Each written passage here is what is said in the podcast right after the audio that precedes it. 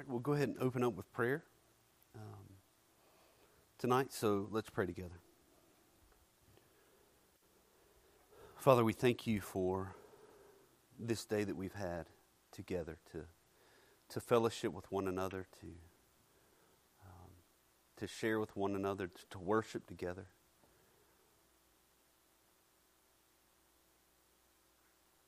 Father, we uh, do come now, and we um, do pray for those that we've mentioned this morning. Um, so many that um, have COVID and, and are dealing with that. Lord, we pray that you would heal their bodies, Father, and be with them during this time. Um, we do pray, Father, that as we come tonight to look at your word, God, that you would teach us through your word and by your spirit. Um, Father, that we might learn and we might grow, and that you might sanctify us in truth. And so, Father, we pray this in Jesus' name. Amen. All right, tonight, please open with me to Colossians chapter three. We're looking at Colossians chapter three.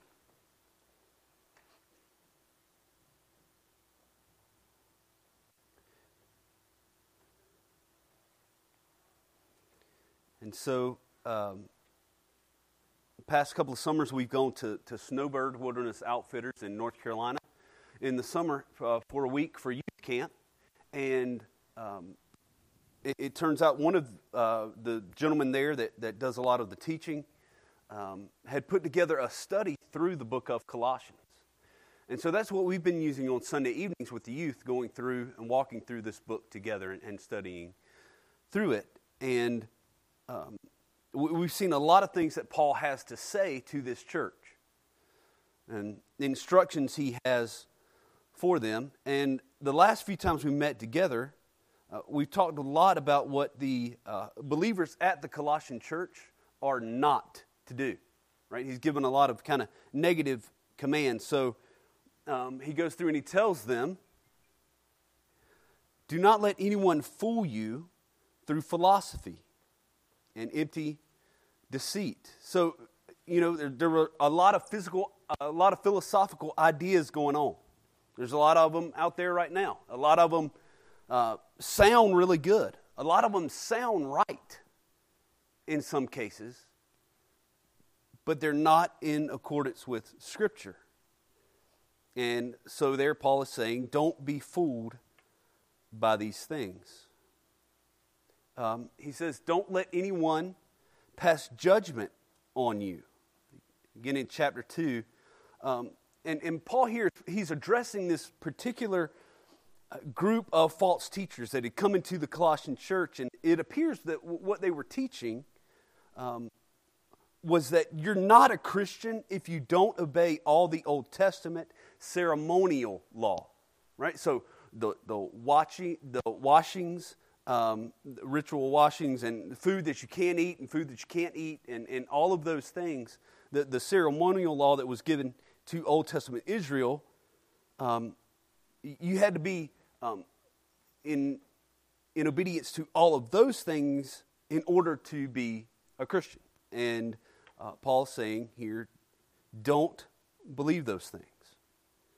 Um, he goes on, he also says, let no one disqualify you. Again, or um, another way to say this is don't let them rob you of the joy of being a believer, of being a Christian.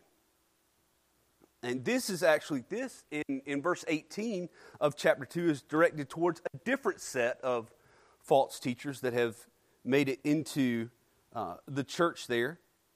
And they were teaching um, something different. They were teaching that you had to do all this extra biblical kind of stuff. Um, things like, it mentions asceticism, and one form of this would be to take rods or to take a whip or something like that and to beat yourself, to physically beat yourself because of your sin.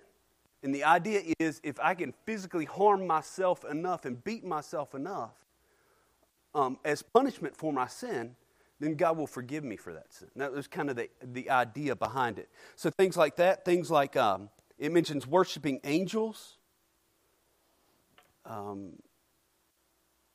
it mentions visions. So they talked a lot about these visions they would have. Kind of this, a lot of these mystical things they were adding on top of the gospel. And Paul's saying, don't let them teach you these things. These things are not true.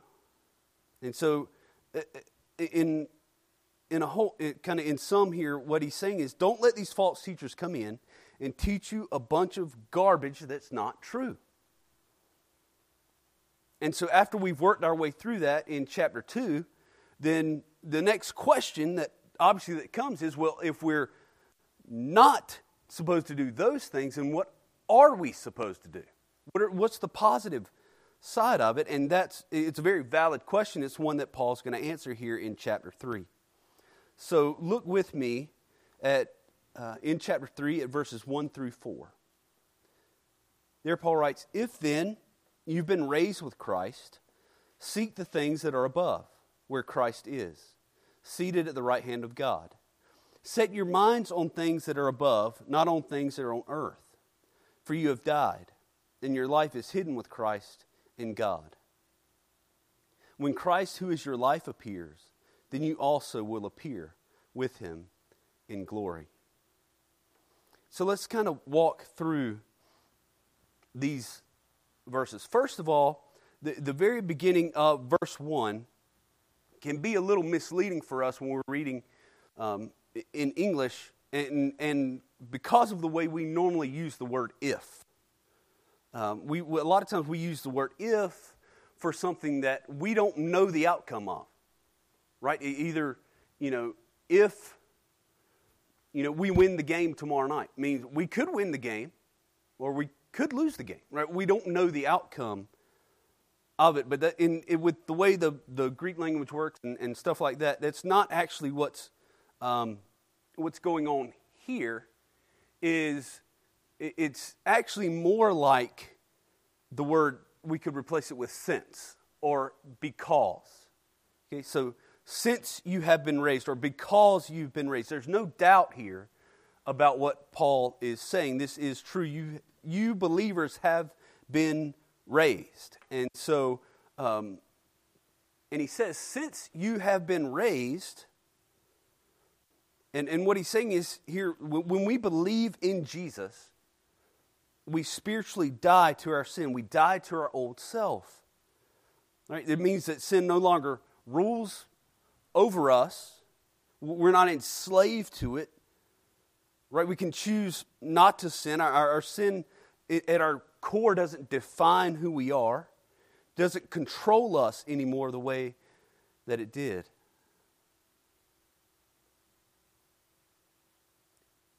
Um, we're no longer powerless to do anything about this sin.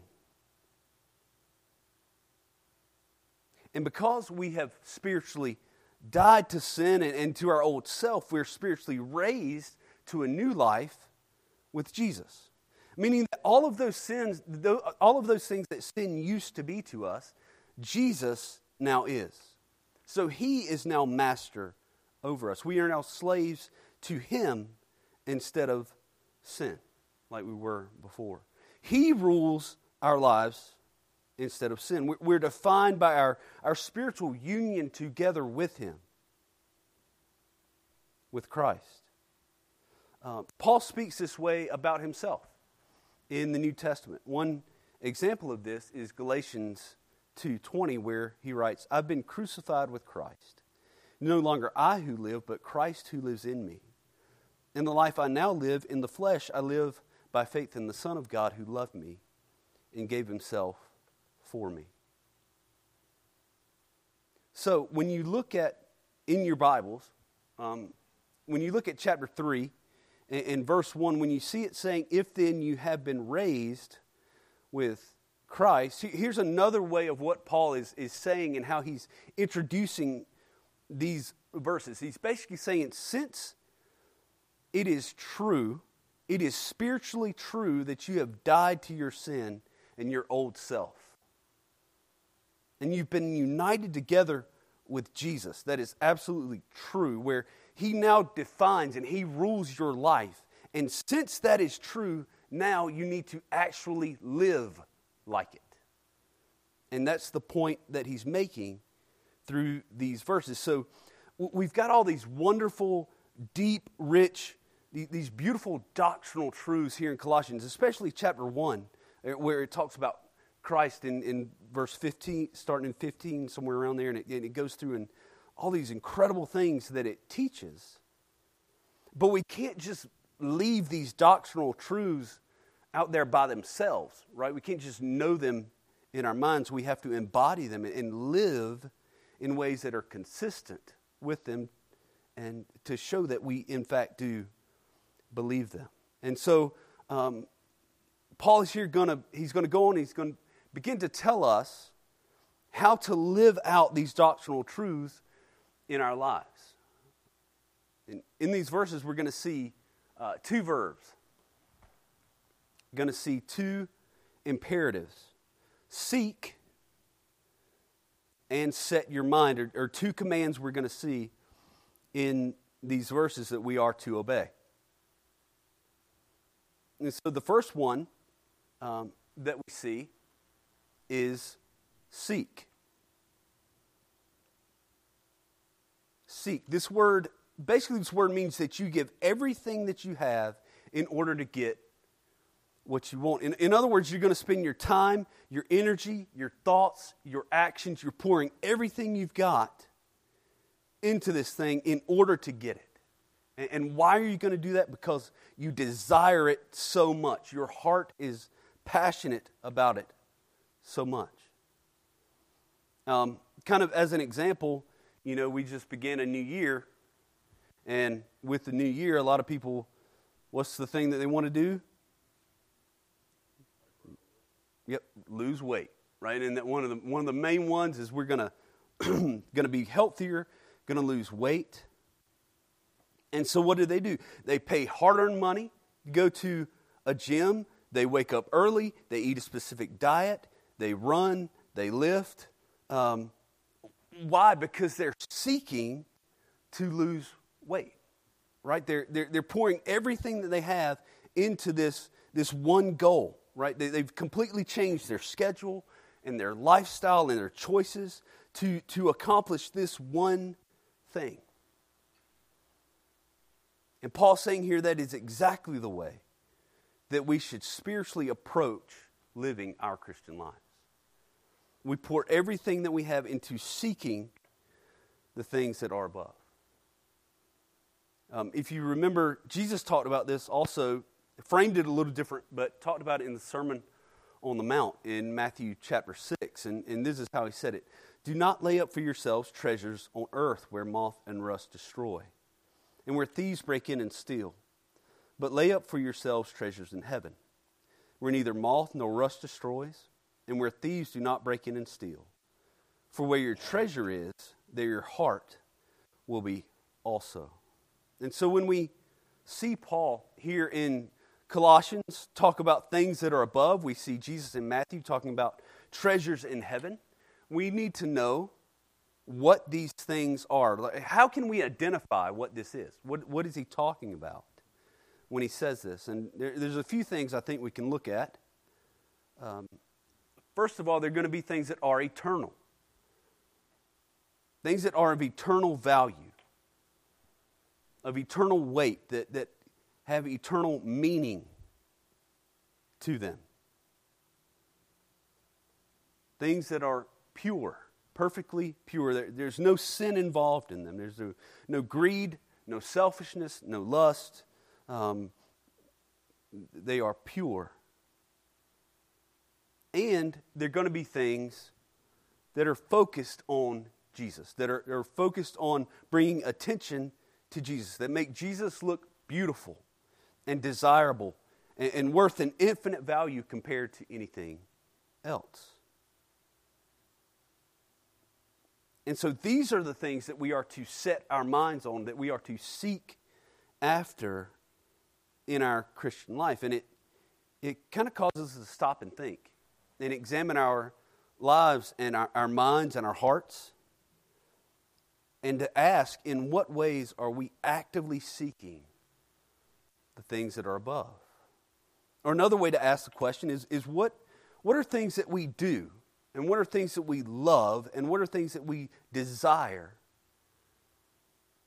that are eternal, that are pure, that, that put the focus on Jesus? And as I was reading through this and, and looking at it, it really reminded me of a quote from a poem written by the missionary um, C T Studd. And he was a stud. If you go and read his biographical stuff, man, you want to talk about a guy, you know, Paul wrote, um, don't consider my life precious to myself or of any value to myself, but given all I have for Jesus. That C T Studd did that, exactly that. But um, he also didn't mince words when he looked at the average Christian around him in his day either. He he called it like it was. And so, but in this poem, he writes this verse: "Only one life, 'twill soon be past. Only what's done for Christ will last." And so, everything else that we get so invested in and put so much time and energy and effort into will all be gone. ten thousand years from now, nobody's going to wonder about who won the game yesterday or, or talk about anything like that. Um, doesn't matter. They're all fleeting. Only what is done for Christ will last. And, and um, there's so many things that aren't eternal or pure, or things that don't put the focus on Jesus, and we need to repent of when, when we get so caught up in that, and need to seek the things that are above. And so uh, Scripture commands we seek the things that are above. Now look with me at Colossians three in verse two. It says, "Set your mind on things that are above, not on things that are on the earth." And so um, this verb, to set your mind on something, means uh, to dwell on it, right? To, to be consumed with it in your mind, for it to be what you think about when you go to bed and, and when you wake up, for it to dominate your thoughts, to be at the forefront of your mind all the time. But when we come to the New Testament and we look at what it says about our minds, it's very interesting. Uh, the way that this, that it talks about this, it speaks of our minds. And it says, we, we come and we look at verses like uh, First Corinthians in chapter two. It says, we have the mind of Christ. We have it. As believers, we have the mind of Christ. It's present, active, indicative. It's a statement of fact. We currently possess this as believers. At the same time, we read things like Philippians two verse five, where we read, "Have this mind in yourselves." So this is an imperative. This is a, a command. You are to have the mind of Christ. So it's at the same time, it's, it's this idea that there's a, a spiritual doctrinal truth that is real in First Corinthians two. However, we also have to seek to live out that truth in our lives, as we're commanded to do so in Philippians two. It's an incredible thing to see uh, the way that these two things kind of work together. And in verse three, again here, Paul, in our text tonight, he writes, "For you have died, and your life is hidden with Christ in God." Word "for" there is very important. So in verse three, here we have the reason and the purpose and the motivation behind carrying out the command that was given in verse two. So verse two is what we are to do. Verse three then is why we are to do it. So again, we're kind of back to what we talked about earlier. As believers who are born again, we have died to ourselves and our sin and our flesh. Therefore, it no longer rules over us or defines us or controls us. And so then as, as Paul writes in Romans six, he says, that how can you who have died to sin then still live in it? We we have to live in ways that are consistent with who we truly are. And that's the point Paul's making in these verses. Then he writes at the end of verse three, your life is hidden with Christ in God. What an incredible statement this is. Because of our union together with the person of Christ, we are hidden in him. Therefore, God then thinks of, or God considers, all of the actions of Christ as being our actions. And all of the rewards of Christ are considered to be our rewards. His perfectly obedient life is seen by God as being our perfectly obedient life. His death is seen as being our death. His resurrection is seen as being our resurrection. And so what he did and what he accomplished for us is now considered by God to be ours. And therefore we're acceptable to God because we are hidden in Christ. So as justified believers, in the mind of God, as he thinks about it and as he sees us, we are perfectly righteous because of the righteousness of Christ is imputed to us. It's considered to be ours. We're perfect because Christ's perfection is considered by God to be ours. We're completely pure because Christ's perfect purity is seen to be ours. We're holy because his perfect holiness is imputed to us, considered by God to be our holiness. And yet, at the same time, we know that that's not true of us, don't we? On a day-to-day basis, as we live out our lives, we're not actually perfectly holy. We're not actually perfectly pure. And so, therefore, with all that we are, we seek to strive and to fight against our sin in our hearts, in our minds, in our attitudes, in our actions, to be more like Christ. We fight day after day to become actually, in our day-to-day lives, who God sees and considers us to be as hidden in Christ. And that's the, the great point that Paul's making in these verses. This is true of us spiritually. Therefore, live this actually in your life. And so look with me then in verse four. Paul writes, when Christ who is your life appears, then you also will appear with him in glory. Again, this idea that we're not our own. Our lives are now united to and, and hidden in Christ. So much so that Paul can say that Christ is our life. And if he is our life, then we should live as though that were true, because it is. And furthermore, in the, this verse, we have this promise that we will appear with him in glory. So the idea here is that what is now hidden with Christ will, when he returns, be brought out into the open and made a reality.